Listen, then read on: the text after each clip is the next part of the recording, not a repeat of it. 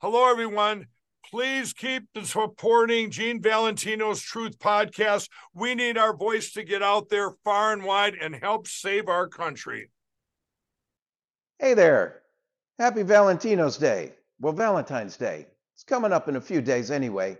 Don't forget my pillow and don't forget that special someone. Well, you can get something special from my pillow at www.mypillow.com, promo code GeneV up to 80% off on discounts. Go take care of that special someone in your life. Help us out. Help Mike Pillow. Happy Valentine's Day. Wow, that's a great intro to what we have in front of all our thousands of listeners this morning. 16 after 7, George Jones leads us into Gene Valentino. Yeah, and, and good morning. Gene is with us. Uh, Gene, Choices is the name of that song, George Jones. And that's funny because we have choices in our life. We have a lot of different, uh, uh, you know, some people's lives turn out better than others because of choices that they make.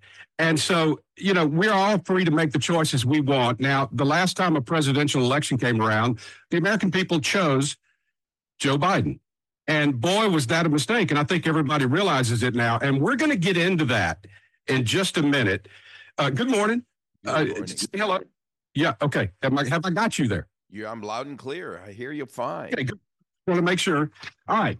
So I want to get into what happened yesterday with the Supreme Court. Now, it's not. It's not. I'm not this guy that loves to listen or watch court proceedings. I mean, they can be the most boring and dull thing. I mean, it's all technical, everything, you know. I mean, I could never have been a lawyer because it's just, I mean, it's just, it's just a whole different world. But in any case, yesterday, I could not get enough of the Supreme Court hearing from the court uh, of, of Colorado, the Supreme Court of Colorado, that ruled that President Trump cannot be on the ballot in Colorado they scoured these people with questions that I've, I mean, things I would have never thought of. And what was interesting is how many questions that seemed to be negative questions to the to the state of Colorado that came from the liberal justices. What did you think? Oh, good morning, and thank you for leading with that question. That's exactly what has happened here.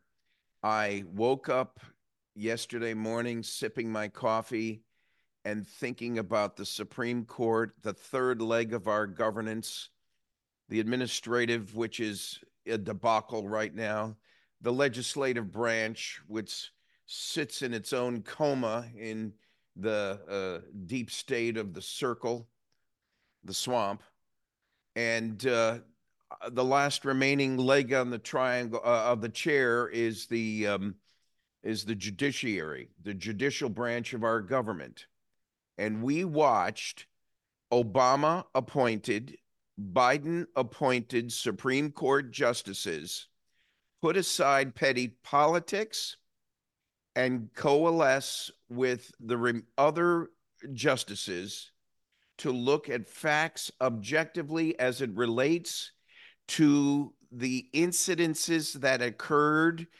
in Colorado, which have been a complete review of the 14th Amendment. And they stood up and asked some pretty obvious questions, didn't they?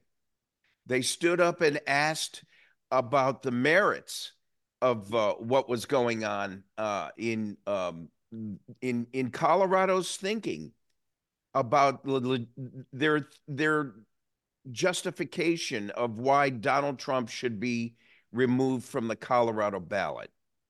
The 14th Amendment was designed going back to 1860s and 1870s to restrict officers and elected people in Congress. But the justices clearly stated, and it was uh, Justice Sotomayor that came out and said, Well, now, wait a minute. I don't clearly see that this pertains to the president. Justice Kagan and Justice um, Ketanji Jackson said the same thing. These are Democrat, liberal appointed justice justices. And as a consequence, we now see all of the justices coming together and properly looking at the Constitution with no blinders on, with with with just pure objectivity. And this is the best thing that's happened for our democracy. I believe after the Supreme Court's broadcast of their hearing yesterday, we see the sustaining and the protection and the third leg of this system protecting the other two legs democracy in general and the state of this nation. Yeah, I, I agree 100%. The, the Supreme Court might actually be the only part of government the you know you got the judicial branch which is what they're in the executive branch the president and the legislative branch but they may be the only ones that are actually doing what they're supposed to do uh, with uh, with regard to uh, fidelity to the Constitution of the United States. And so, when you heard those questions yesterday, and the Colorado attorney, I kind of almost felt sorry for him. You know, you get your big day in court, and you know, I mean, he get his he got national attention from this. I mean, it won't hurt him.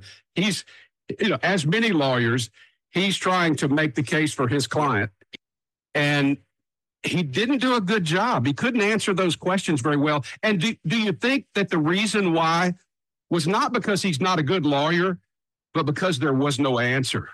Well, that's it exactly.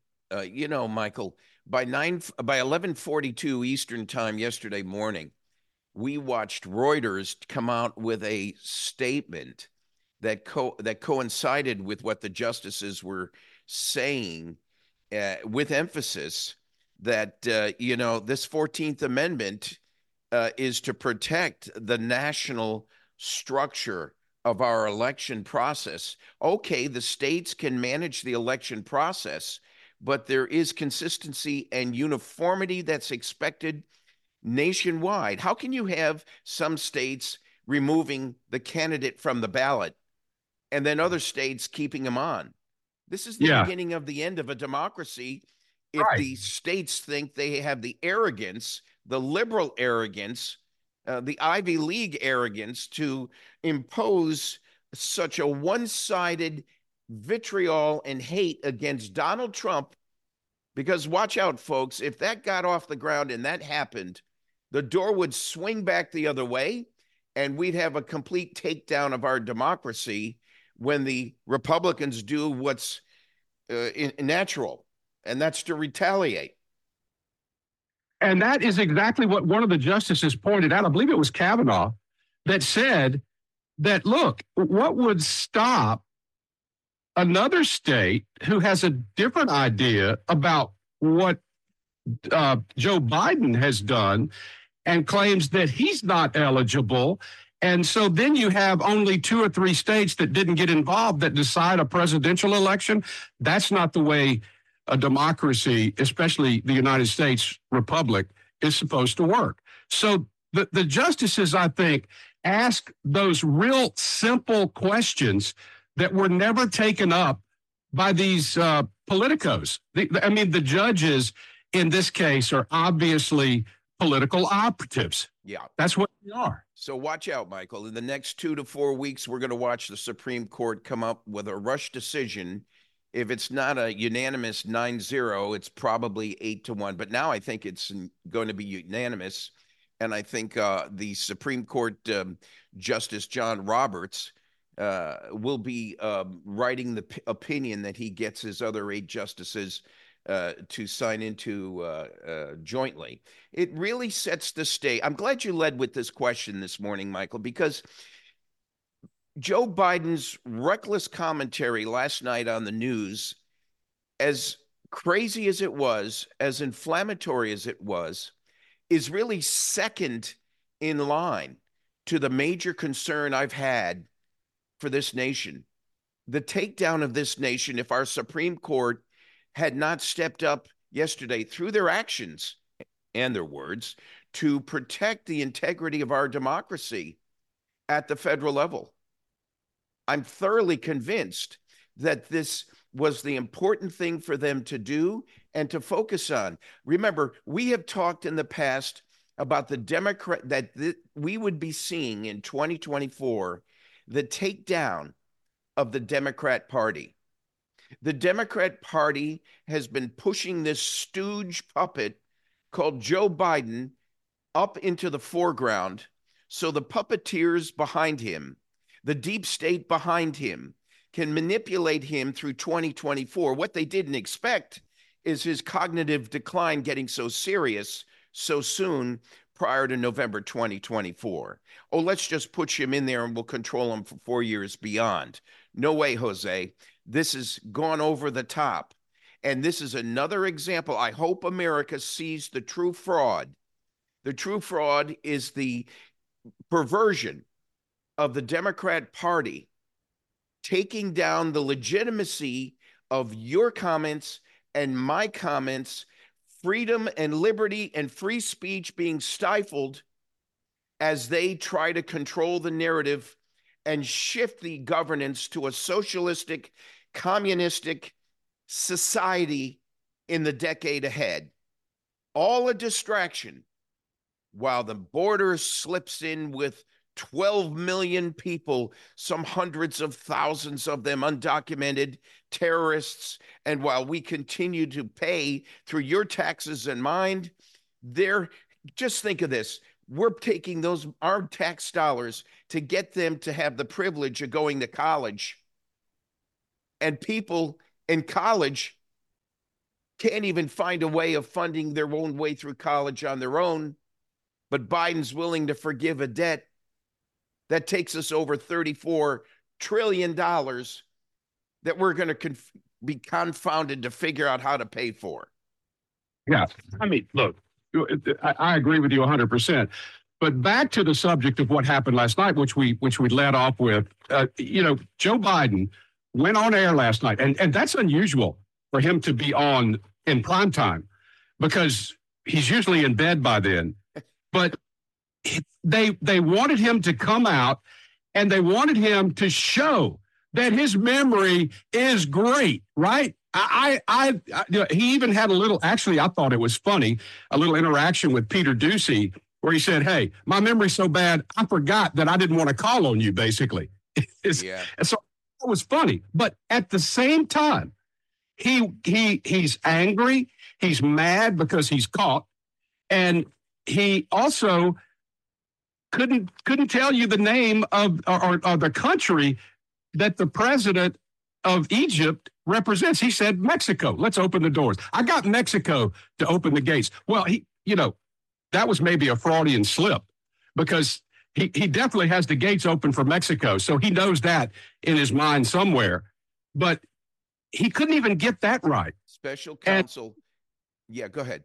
How angry he was. Yeah. He was mad. And that's a, a sign of somebody who who actually is not all cognitively there. That's he doesn't right. understand gravity of, of what he had to do last night. Medical experts will tell you that's a sign of cognitive decline. But what really bothers me is the special counsel Robert Hur. His report was so devastating against Biden that it is now backfired they have shown in full plain view that by exposing his cognitive decline in an official report that he has illegally he has violated the law by suppressing the issues of of classified documents in his garage and elsewhere. It's grounds for him to be removed. And so now they don't want to hurt an elderly man who's cognitively declining. So let's just push him out. No, the 25th Amendment may come forward and we may see some movement moving faster than slower to remove him from office prior to November 2024.